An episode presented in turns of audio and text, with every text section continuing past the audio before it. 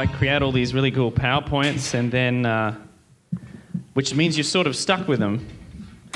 And then, um, but people like whiteboards. I don't know. And then you get to laugh at my misspelt words and my pictures. I have, I did draw. I've, I've drawn some weird stuff over the years. I hope it, I hope it works out today. Well, um, this is the uh, first time I've uh, preached anywhere this year. Two years ago, I think I'd probably preached about 30 or 40 times by this time of the year. But um, in mid 2017, I hit, hit the wall, burnout. I think I'd, in 2017, uh, from the beginning to the mid year, I preached about 100 times, five different countries. Wow. And uh, I ran out of steam. And um, if you're at the conference with Paul Young, one of the things I quoted was um, Julian of Norwich, who said, There's the fall, and then there's the recovery from the fall. And both are the grace of God. But who knows that when, uh, when we're wrestling and we're trying to carve out something and we're trying to make stuff work? I mean, I'm a. Where's the, where's the guy that did the communion? Where are you? Up there. What's your name? Vic. I'm a dad of three, too. I've got three kids. They're 8, 10, and 14. And it's flat out, eh? You're right. Like, I needed the peace of God every single day.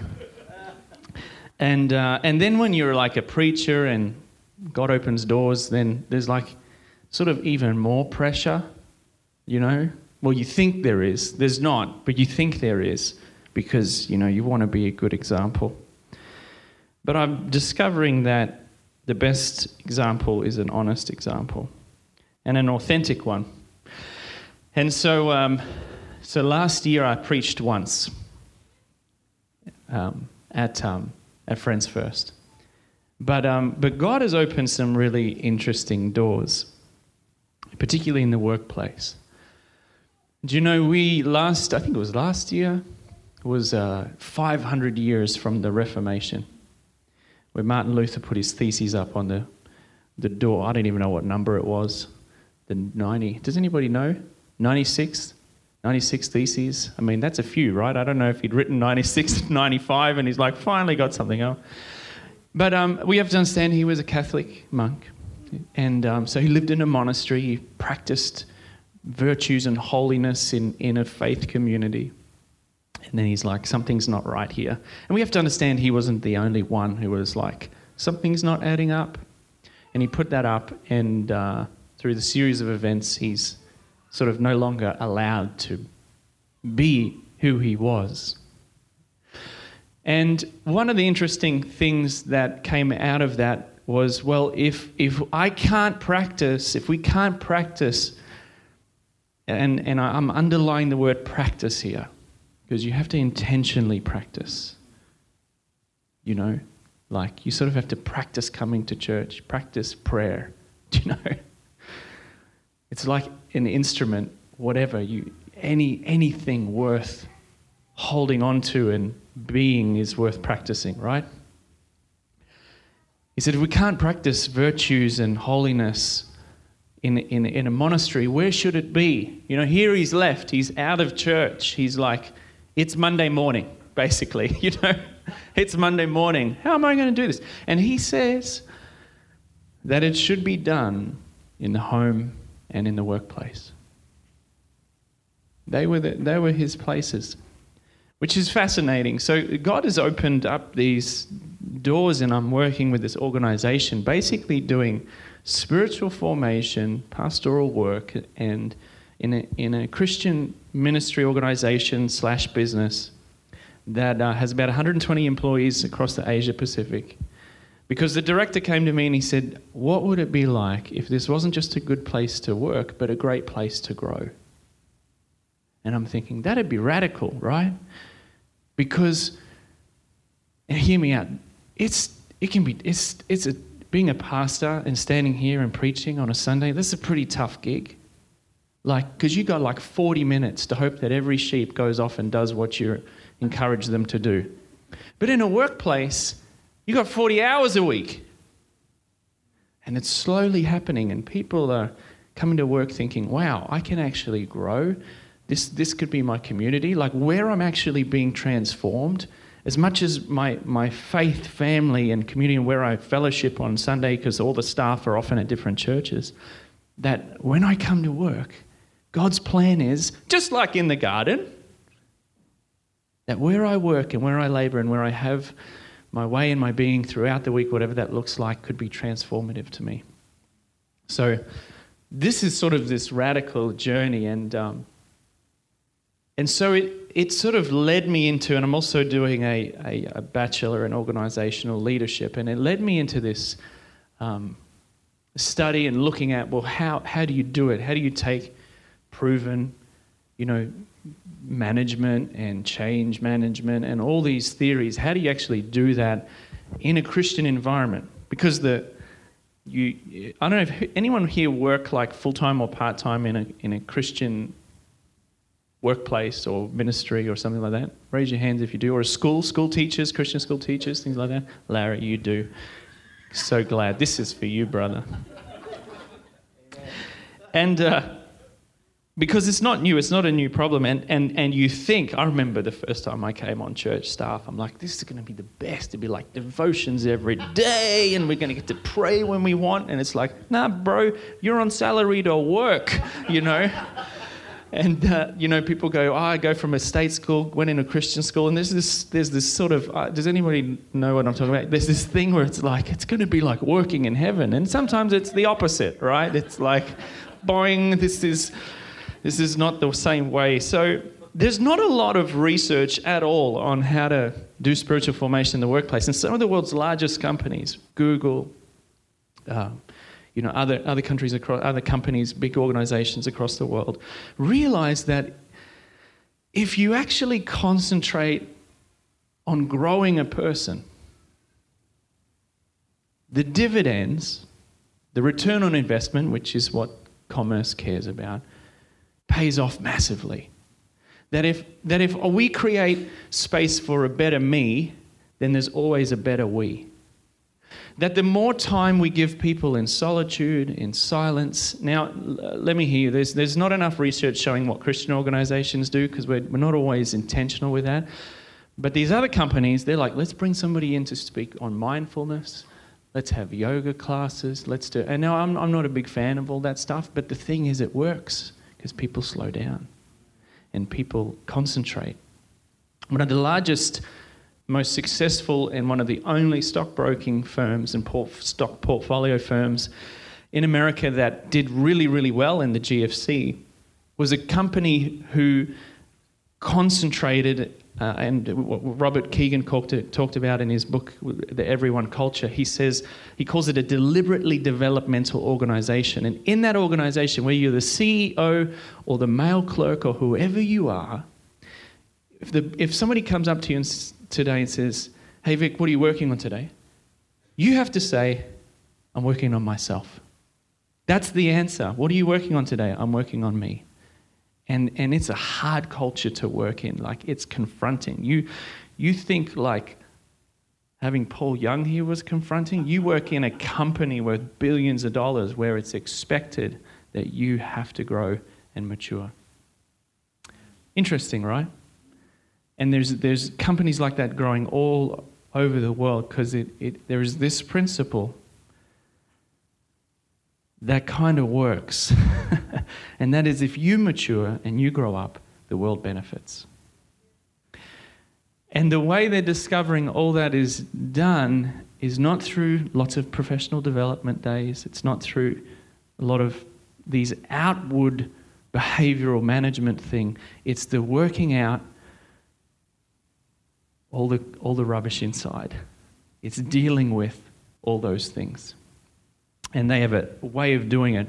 So I'm in this Christian workplace. I'm like, well, how do we do that Christ centric? Because at the end of the day,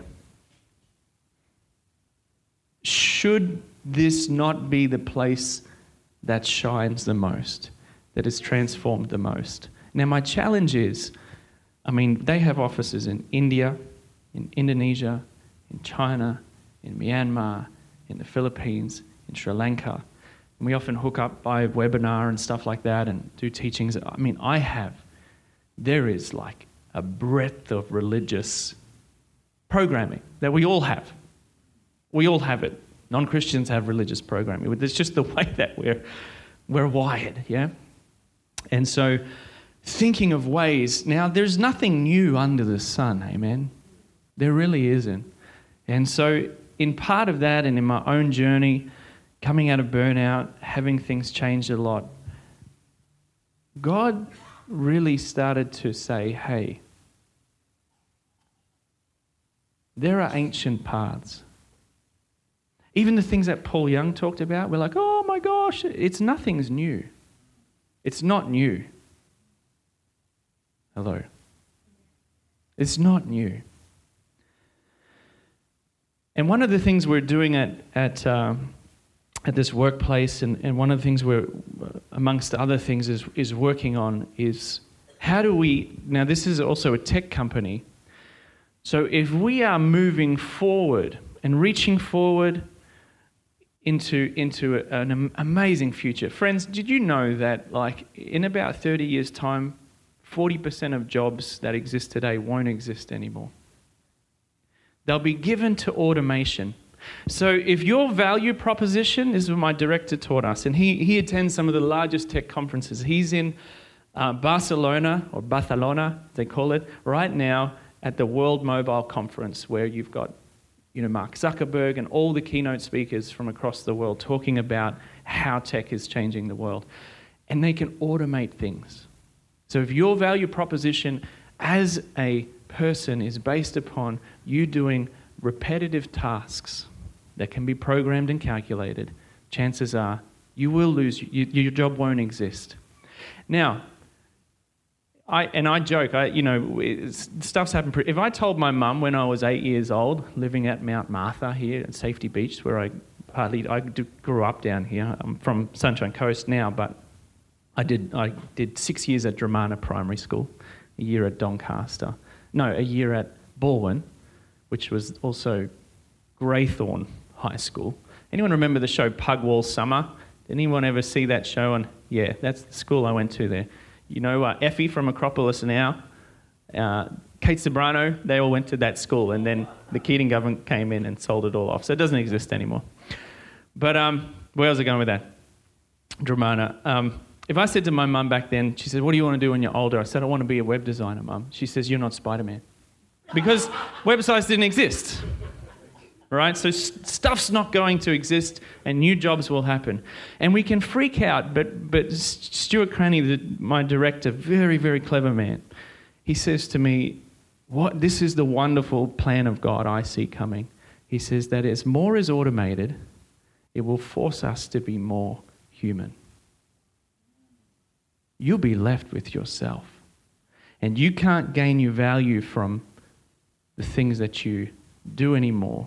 So we will be forced to be faced with our humanity. Because here's, here's the thing, I should use this. Here's the thing. Now, I've stolen this from Richard Rohr.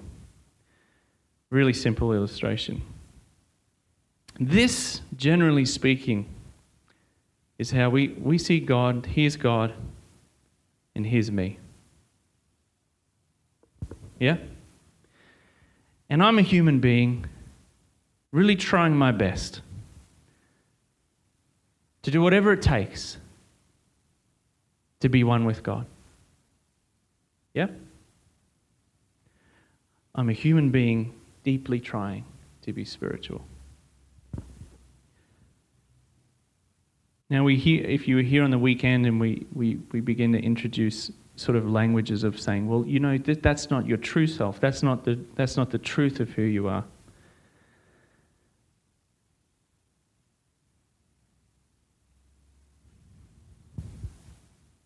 Because the truth is, you're already in Him. And you're not, you're not a, a human being trying to be more spiritual. That's what we tend to end up thinking. And, and, and unfortunately, a lot of our prayers and our ways start with this idea of great separation. Uh, uh, uh, there's a distance here and a chasm I have to cross. When the truth is, friends, you're already in Christ. And you're not, this is, I love this, this is, you're not a, a human being trying to be more spiritual. You're a spiritual being learning what it's like to be more human. Because I would put to you that Jesus came to show us what it's like to be human. That's what he came. That's what he introduced. This is the way. The way of what? The way of humanity. Because this here is ultimately, I'm going to use some psych language here, but this is the ego or the false self. This is how the false self works here. And we try lots of things here. This is really the truth. Your true self is really already here. And, and there is something deep within you because Romans 8 tells us that there is a spirit of adoption that's placed in you, telling you that you're already in, convincing you, doing its best to convince you that you're already a son, you're already a child. Is this making sense? You, you know it in your Noah. You know it in, not Noah's Ark. You know it in your knower. You've got a deep sense of this is true. This is how it really is. But we spend a good half of our life working like this. Now, listen, I've been in prayer ministry and transformational stuff for almost a decade now. I've only been saved a couple decades. So half of my Christian life's been walking through this and, and learning different types of prayer. I mean, I've released albums on prayer, you know, like it's sort of this thing for me. And they're all really important, but what's been interesting is, is even as I've been uh, studying and looking at, okay, like we, we can say what we want, but what, what is, this is what happens when you go to university. What, what's peer reviewed stuff that's actually been proven? Like, how does maturity happen? How do you grow up? How do you, how are you transformed? And what sort of prayer transforms you? And there was some really interesting research done in 2010 and, um, and particularly in um, 2009 by uh, Jankowski and Vaughn, where they, they went and they, they studied across a pretty broad variety of people and they used maturity tests. It was it's peer reviewed. So this is legit. It's not like, bless his heart, you know, Mac, John Maxwell's leadership principles. You know, it's like this is researched and non biased and they're not selling a book. You got, you got it? So they, they worked out there's about 11 different types of prayer. 11. And they're all valid. I want you to hear me at the start here. I'm not poo pooing anything. All right? Hear me out? No, no poo poo. but, but they don't all transform you. You won't be transformed because a lot of them work from work from this kind of model here. They just do. There's two types of prayer that they, through all their research, worked out brought maturity and transformation. One of those types of prayer they, they sort of called outward prayer for self. Now, hear me, uh, this is a bit shocking for me too because, you know, I've released albums like Healing and Relief of Fear and Anxiety, Praying in the Courts of Heaven, you know, blessing, all that sort of stuff. And the blessing might transform the person you're praying for, and it may touch you, but does it transform you? Does that make sense? Us praising God, bidding, Lord, heal this person, do all that, it, it may move you, but does it really transform you? Does it really cement the reality of who you really are. So these are the two types, because you're all wondering. Okay. One of them they call the outward prayer for self, and it basically means we're praying to God for ourselves. Not necessarily our material needs, but for us as a person. Lord, please make me a, a more loving husband. I'm in the back room there. God, I have only preached once in two years.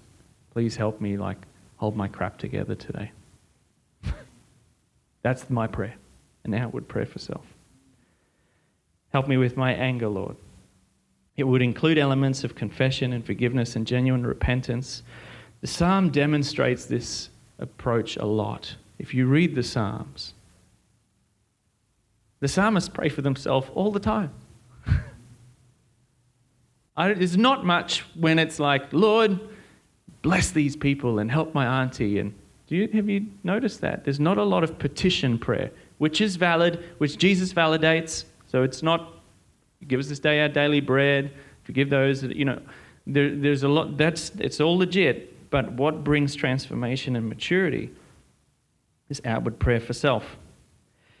It may well have been um, a takeaway from Jesus' parable contrasting the prayer style of the Pharisees and the tax collector, you know, in Luke 18. And it basically carries a premise of I can't be like Christ without Christ. Lord, I can't be like you without you, so I need your help. So it's not a behavior modification thing, which is one of the ruling principles of this. But it's sinking into, Lord, you're in me, apparently, somehow. I don't know how that works. That's a mystery, because it is. Like iniquity is a mystery, Christ in you is a deep mystery. I don't know how it works. But it does.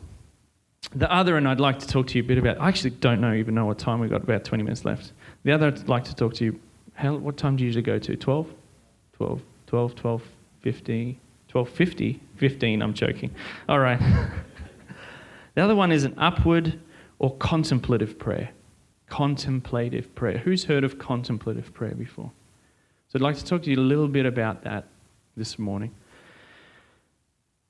Contemplative prayer involves looking at God as He looks at you. Most often in solitude and quiet, it's the simplest form of prayer, sometimes referred to as gazing faith or relational prayer. It was practiced by and written by early church mystics like St. John of the Cross, St. Teresa of Avila, who said, Contemplation is nothing else than the close sharing between friends. It means taking time frequently to be alone with Him who we know loves us.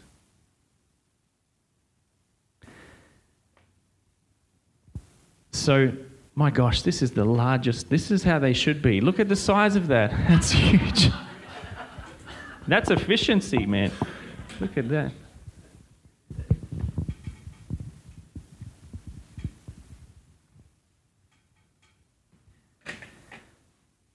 The one of my favorite stories about contemplative prayer or centering prayer or and, and hear this this is how old this is this is really how the early church was practiced resting in God.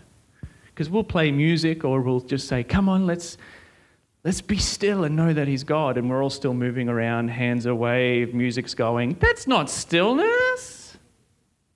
We're still doing something. And if you've done that in the last two weeks, you're forgiven. But let's, let's know that stillness means stillness. Nothing moves, nothing goes. So you'll know who Mother Teresa is? Yeah. Do you like Mother Teresa? She's we would say she was a spiritual person who did amazing things with God. So this interviewer comes up to Mother Teresa and says, Mother Teresa, I'd really like to ask you about your prayer life. She's like, okay.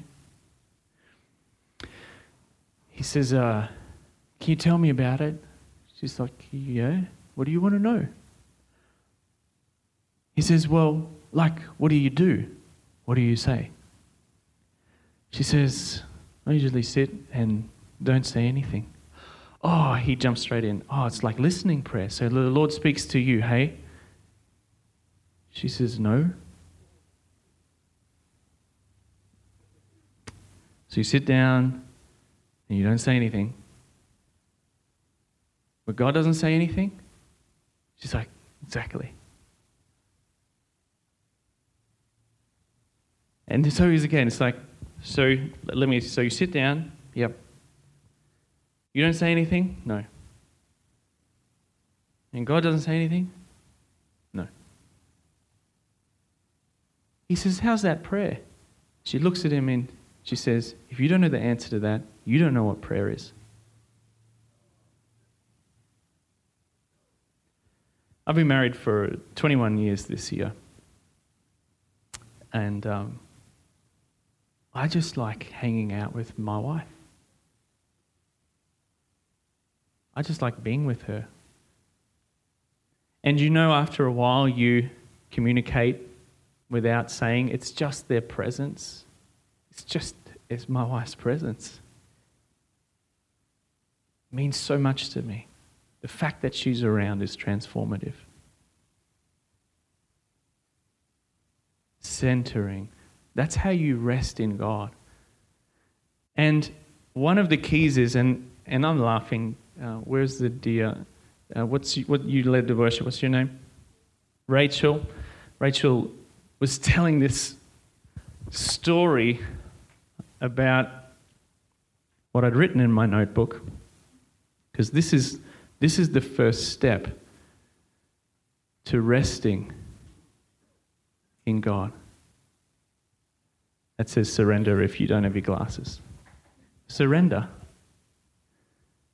You have to surrender.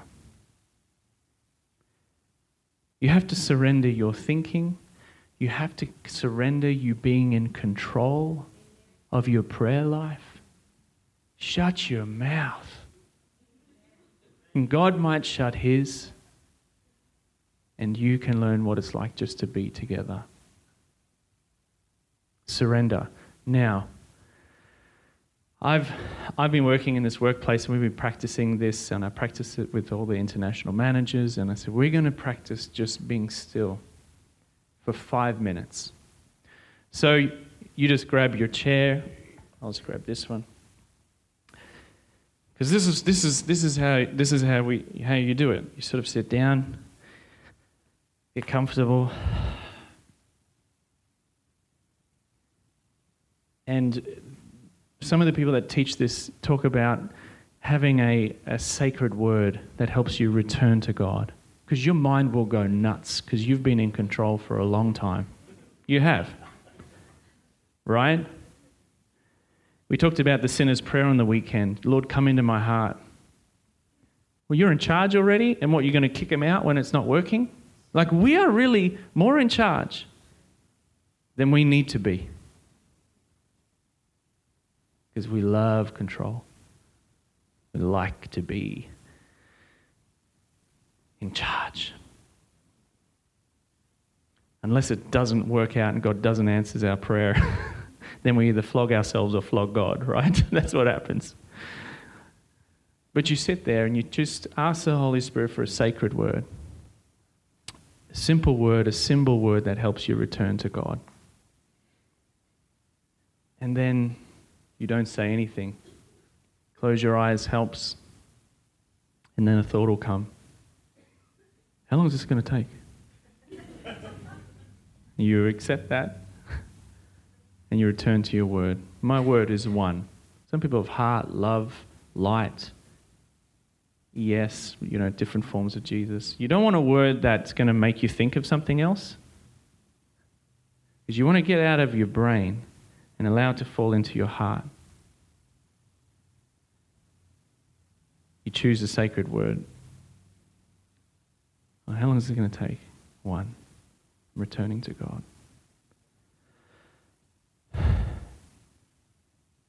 Man, I wonder what everyone's thinking of me right now. One. I don't even know if anyone's going to do this when I leave. They probably think I'm nuts. One. I wonder if that lady's coughing is sick or if she's safe to hug afterwards. One. Like, so your brain does a lot of stuff, right? One of my favorite, um, and by the way, if you want to study this for yourself, there is a Thomas Keating, Father Thomas Keating. Um, and uh, there's a whole stack of stuff on centering prayer, but he, he has done some remarkable. He, he passed away last year.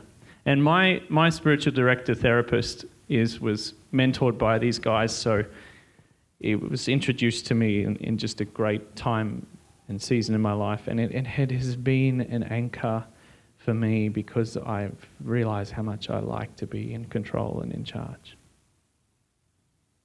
And allows me to live in the grace of one day, which for me this weekend with Paul Young here has been my biggest takeaway.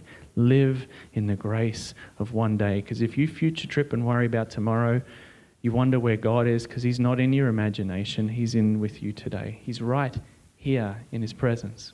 So, Thomas Keating was running a workshop, and a lady said, because what you, what you can try and practice, and it's a practice, is sitting down and doing it for 20 minutes twice a day.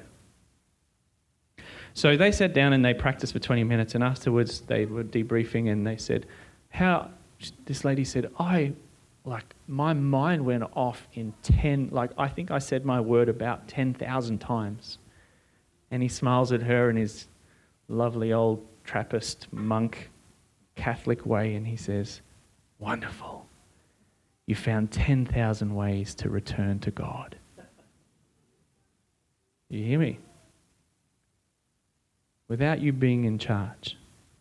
Without you being in charge. Because if you surrender, if you jump off the roof, what was it you said before? You have to learn to trust.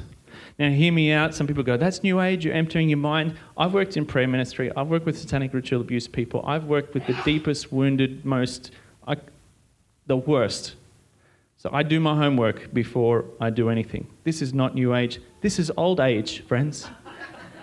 this is how the early church was taught to rest in God. Before we became in charge, post enlightenment, we're in charge, we know stuff, we know better than Him, and we're going to tell Him and dictate the terms and conditions. Not that we replace that, but this is a lovely addition and way that you can take up. But you have to trust now. Trust that, will I be okay? so you build this great sort of sense of, of trust. But there's a piece missing here. Because everyone says, well, what's the point? What's the intent? The intent of all this is consent. Consent. When I come to God, I'm sitting here by faith, not in control, and I'm consenting. I'm giving Him permission to, to, for Him to do whatever He wants in His time in me, even without me knowing. You hearing me? Now you you understand there's consent Consent needs this trust. The trust leads to this sense of surrender because I need to trust that this is going to be okay. I'm leaning into this surrender, and that surrender, if I really surrender Him, I can't have any strings. There are no strings attached. No strings attached. That's this. This is, takes me. This is gonna. I know this is gonna take me years or I would really like to have you do this in me. This would be helpful. No strings attached. I have to really trust. all the things I've preached about, all the things I've heard and confess, is that He is the author and finisher of my faith, that He will finish the work in me. We just hardly give Him a time to do that. I'll finish the work in me. He will do that. That's His promise if we let Him. In the early church, this is how they were taught to rest in God. There is this amazing piece written by a guy by the name of Saint Simeon the New Theologian. Now, this was written roughly 1022. Hello? And in this, he talks about, I won't read it, but he talks about three ways of attention to prayer. And he says the first way of attention, features of this way are these. One stands and prays, raising their hands towards the sky together with their eyes and mind. They imagine divine concepts, the good things of heaven, the armies and the holy angels, the residents of the saints. And, and in short, he gathers in his mind all that he's heard from the scripture. He recalls them from time, looking his time of prayer, looking to the sky, he exhorts his soul of what he thinks is the love of God, sometimes even tears and cries. He's writing this a thousand years ago on a type of prayer. Isn't that? Nothing's new, friends. Ancient parts. Then he goes and talks about the second way of attention in prayer. When someone concentrates his mind in himself, detaching detaching it from all that is earthly, guarding his senses and gathering his thoughts, so that they are not scattered to the vain things of the world. Sometimes he examines his thoughts, pays attention. Sometimes he returns to his thoughts that were trapped by the devil and were drawn to that which is evil and vain. So he's talking about sort of like your quiet time. and uh, and he, he comments on these. There's too much to read. But this is a thousand years ago. Hello. Then he says, the third way is indeed strange and difficult to explain. Whilst to those who are not aware of it, it is often incomprehensible, appearing unreal and impossible that any such a thing can happen. This is because in these days the third way is not found in many, but rather in very few. And, and he goes on to explain centering prayer. Isn't that fascinating? He goes on to explain, and this was a major theme in the early church because they didn't have, you know, the printing press only came out some 500 years ago, right? We live in an amazing age. And I'm afraid that the further we reach forward into the future, if we don't reach back and lay hold of the things that rooted our faith and the church, then we'll fall over at the workplace I, to do this, I ran a workshop and I gave them all these paddle pop sticks and elastic bands and uh, plasticine. And I said, I want you guys to build uh, on the tables here a structure that goes as high as you can and as wide, far out as you can. So, as high and as far out as you can and you get points for as high, you know, this times that plus anything that hangs over the table. Anyway, it was hilarious. I have all these international managers there, about 15 of them trying to craft. You know, it was all cross culture. We had people from everywhere trying to craft this thing, and half of them fell over and everything like that. And, but the debrief was the further we do reach forward in, in height and loftiness and all the things that we're believing for, the more gr- rooted and grounded we have to be in the things that were proven and that really matter. Are you hearing me? That has to be like that. Otherwise, again, we're in charge. And so, what happens is you go from consent to surrender. You move to this where there's no strings attached. I'm not going to, I, I, don't, I know what I'd like you to do, God, but I'm even surrendering that. Hello. And you just give yourself to the mystery. It's really hard. Like you sit there in your own head for 10 minutes. Like for me, if I do 20 minutes, the first 15 minutes is me trying to get out of the way. Hello? And then you can receive. You move into this place where you receive. Dave, do you get visions of Jesus? Father Keating says this even if Jesus you get a vision of Jesus who walks across the room to you and stands in front of you, you let that go and you return. What? Isn't that the point? Our concept of God is only a concept of God. It's not who He is. Are you hearing me? So I'd encourage you, if you like, it's all invitation, have a look at that as a form of prayer. There are some other really good forms of prayer. One of them that you're a little more in charge, but is really wonderful, is called examen. Has anyone heard of this? Examen. Sounds like examine. Ex, uh, oh, sorry. Examen. Examen. And this was created by the, you know, was adopted by uh, uh, Ignatius Loyola, the, the Jesuit person who started the Jesuit movement. Okay? By the way, a lot of this is Catholic before, you know, we didn't think they were right. So it's all Christian. That's all I'm saying. This is awesome.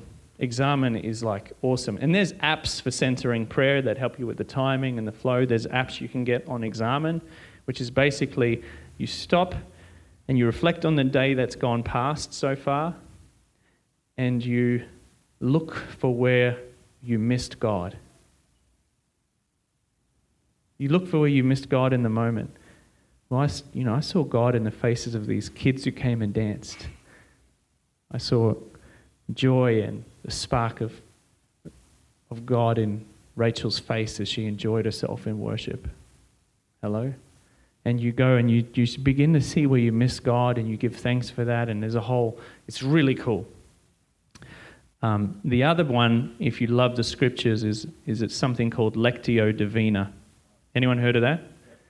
Now, at my workplace, because uh, we're trying to, like, there is, there is some religious boundaries and challenges in uh, some of the other offices, we call that meditation on scripture, not Lectio Divina.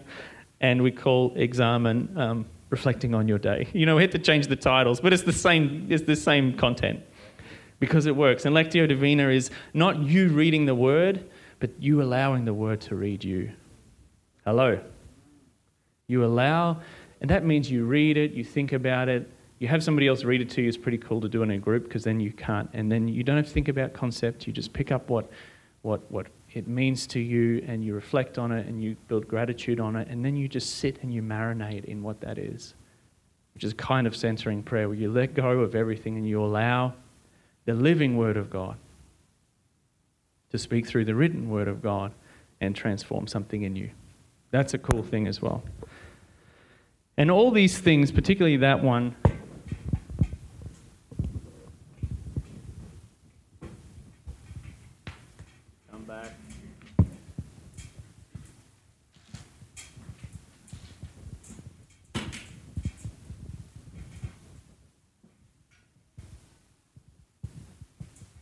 All these things, and I'll finish with this, is so that we can begin to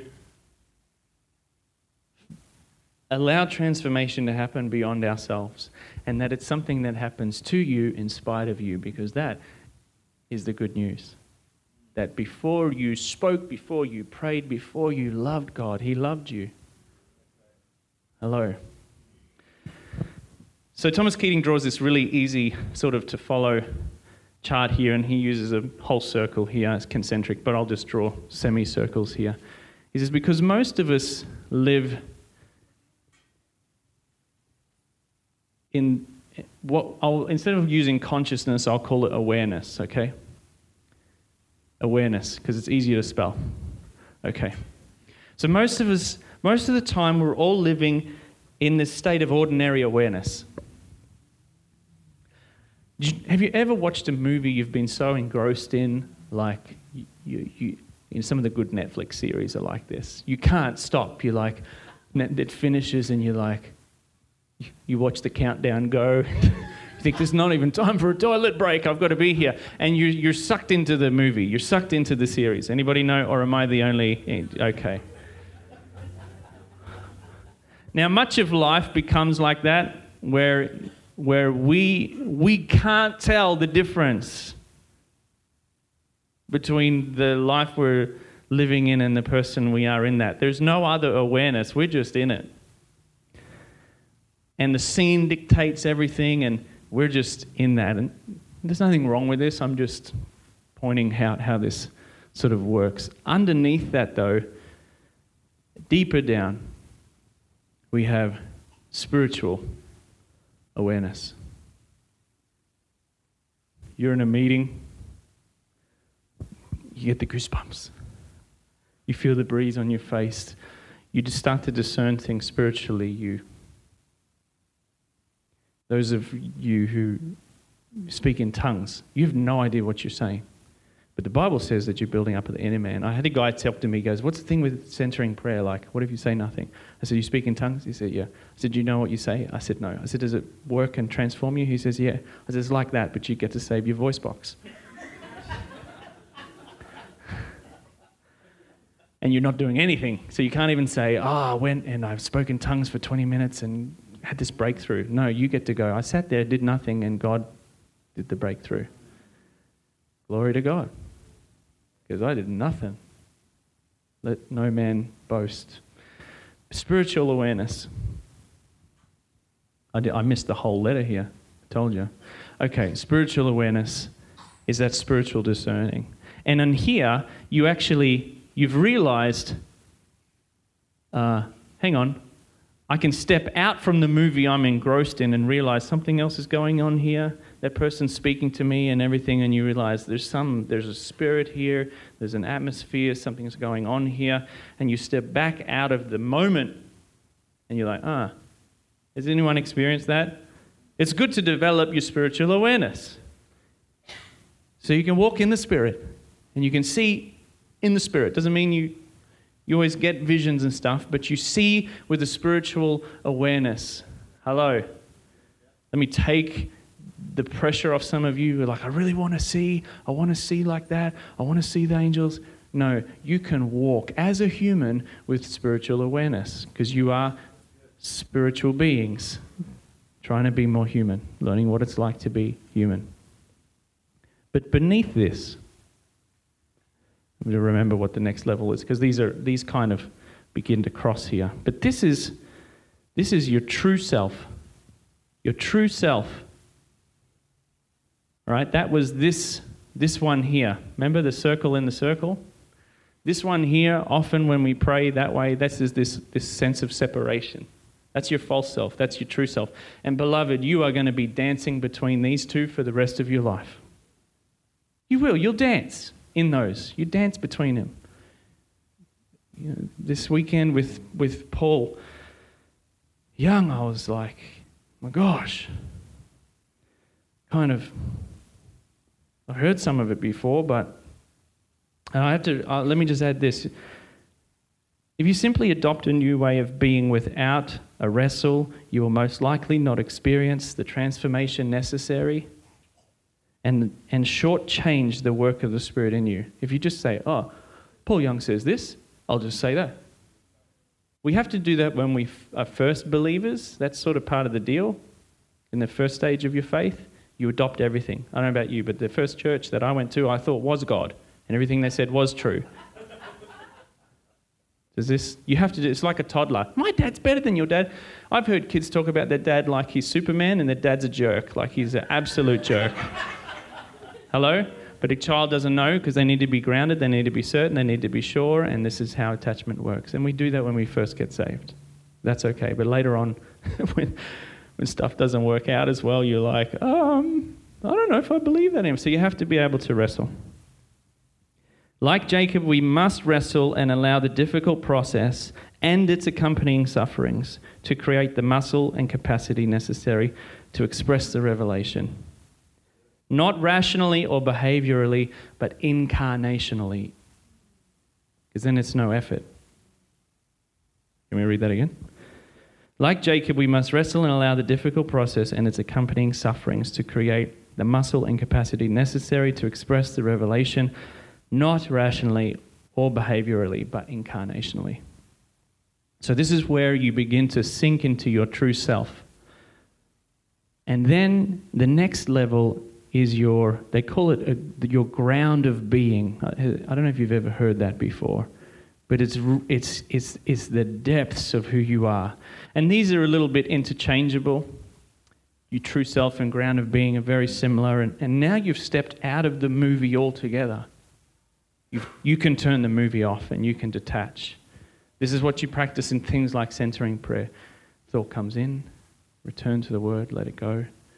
Practice letting go. And they've done some phenomenal research on some of the neuroplasticity. You know, you're talking about spiritual warfare. This is phenomenal training for your brain. Something goes to trigger you off. You've been practicing letting go for 20 minutes already that day, 40 minutes the day before. And uh, it's, it's amazing for just your own humanity to go, let it go, live in the grace of today, center down, be aware of who God is in you. And what, what, you're, what you're beginning to do is become more aware of your ground of being, but it's, you've missed, you're, you're no longer in the movie. Your, your thoughts don't matter for as much. You realize I really aren't in control anyway. And then um, this final stage they call um, your divine indwelling. Divine indwelling. Does this make sense? And this is where you become aware without words. Hello. Without words, you become aware of who you really are.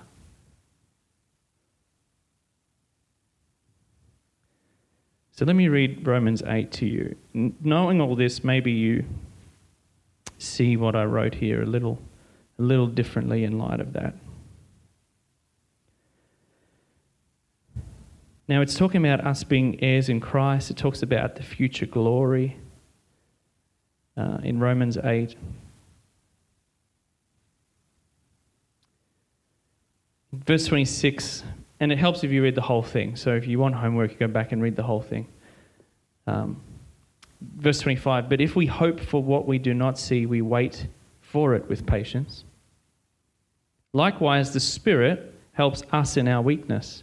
For we do not know what, what to pray as we ought, but the Spirit Himself intercedes for us with groanings too deep for words, which means there's just a silence. There is, there's no words. Hmm. And he who searches hearts knows what is the mind of the Spirit, because the Spirit intercedes for the saints according to the will of God. And we know that those who love God, all things will work together for good for those who are calling, called according to his purpose. I've found, just in six months of doing this, and some of the research that I've found as well, and people I've talked to, there there is this sense that is, as um, St. Simeon, the new theologian, said, it's sort of strange and hard to explain. But you begin to know all things work together for good. And all that, that scripture is preceded by this Paul explaining something. This is funny about the Apostle Paul. He mentions Jesus in all his writings, maybe well, no more than 10 times. But he talks about Christ hundreds of times because we, I don't know if you remember, Apostle Paul didn't meet Jesus in the flesh, but he knew the Christ and he knew that he was in him.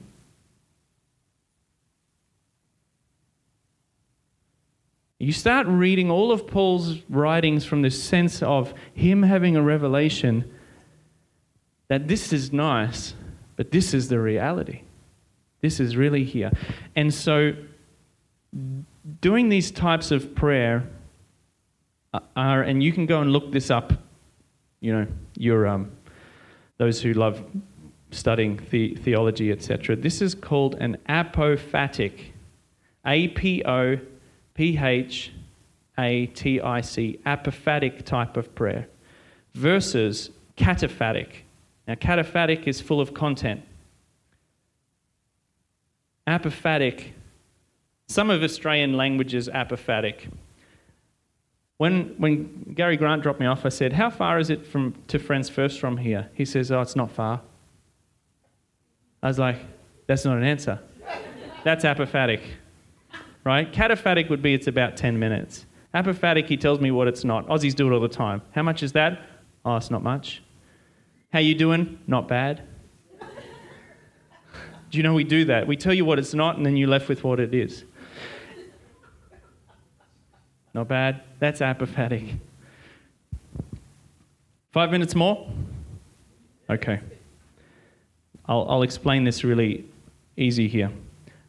This, we're going to explain, I want, I want to just talk out here so you wake up before we finish. Give me some, give me some words that describe who God is loving, gracious, strange. Did you say that? Awesome. Creator, creator, kind. Sorry? Divine. I thought you said defiant. I love that. I'm going to write both. I'm going to write that too, defiant. Okay, what else? Merciful. I mean, humorous. Jealous in the best kind of way. Jealous. Generous. Okay. We could go on forever, right? Explaining what God is and our concept of God and how we experience God and what Scripture says about God. Let's go two more. Trustworthy. Oh, trustworthy. Faithful. What was the other one? Huh? Okay. Thanks for saying that. He's intelligent. Okay, so th- this, this here, everything that I've written here, describes God. Amen? Most of us agree with that. Some of you thinking, why did you write defiant? I don't know. It was fun. Some of it I can't spell. Only that's I was writing in tongues here. Okay. All right, let's let's just jump over here. Gen the new generation of the, the, the, millennials. You know the millennial generation? So they're born from about uh, 1980 to 90. What is it, about 96, 98? Let's say from 80 to 2000. Let's call that millennials. They're born in that time. Give me some things that describe the millennials. Did you say fast? Defiant. Defiant, fast. What else? Smart, tech savvy, good. Self centered. Yeah, it's true. Entitled. Oh, you know, wherever I travel, this is what we get. Resilience. Lack. Tell us what you really think. I know all the millennials are like, what, you're a millennial, right? What? Give me something positive. Guns. Now, what is it? Give me something good. Guitar. Oh, it's hard. Adaptable. Excellent. Okay. Flexible too. Okay. So, do you think that describes absolutely all millennials? Because there is this white space here. I couldn't put it, I didn't put any words in here. There's all the things that are unsaid that are still true about the millennial generation, including what is still to be discovered as they begin to lead our world. That white space here, that is apophatic what's written is cataphatic. So all the things we can say about God is cataphatic. Okay? All this is cataphatic, the cataphatic one. All the white spaces, all the white spaces is apophatic. And it is still God.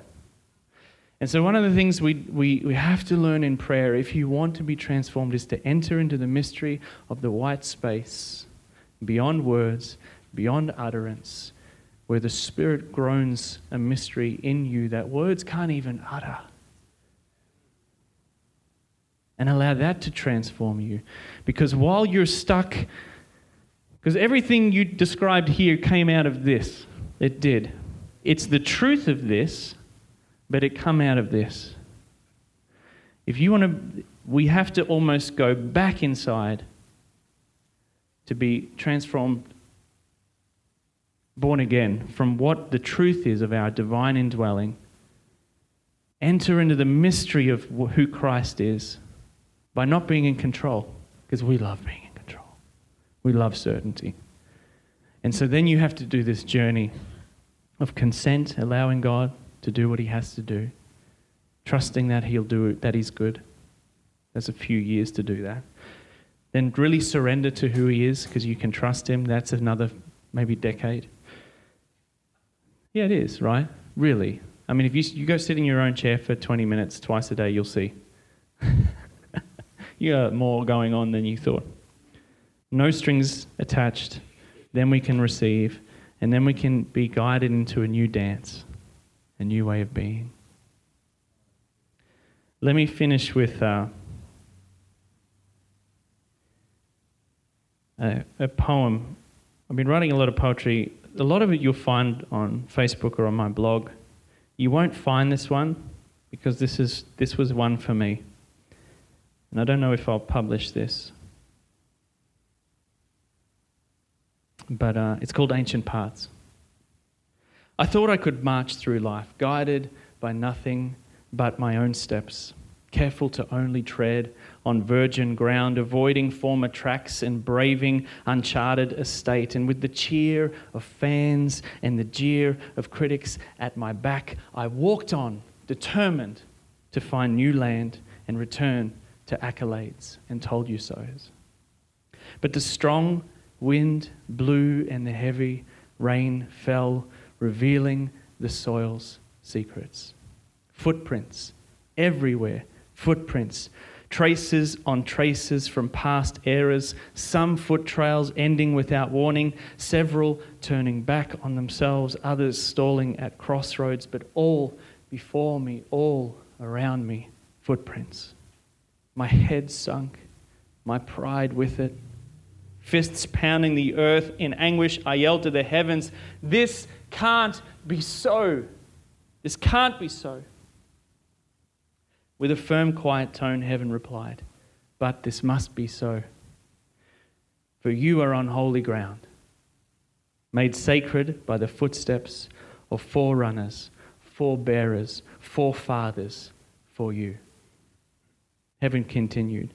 Do you not know that the very inner fire which drove you from the warmth of your own tribe was not lit by you, but by divine desire and hallowed birthright?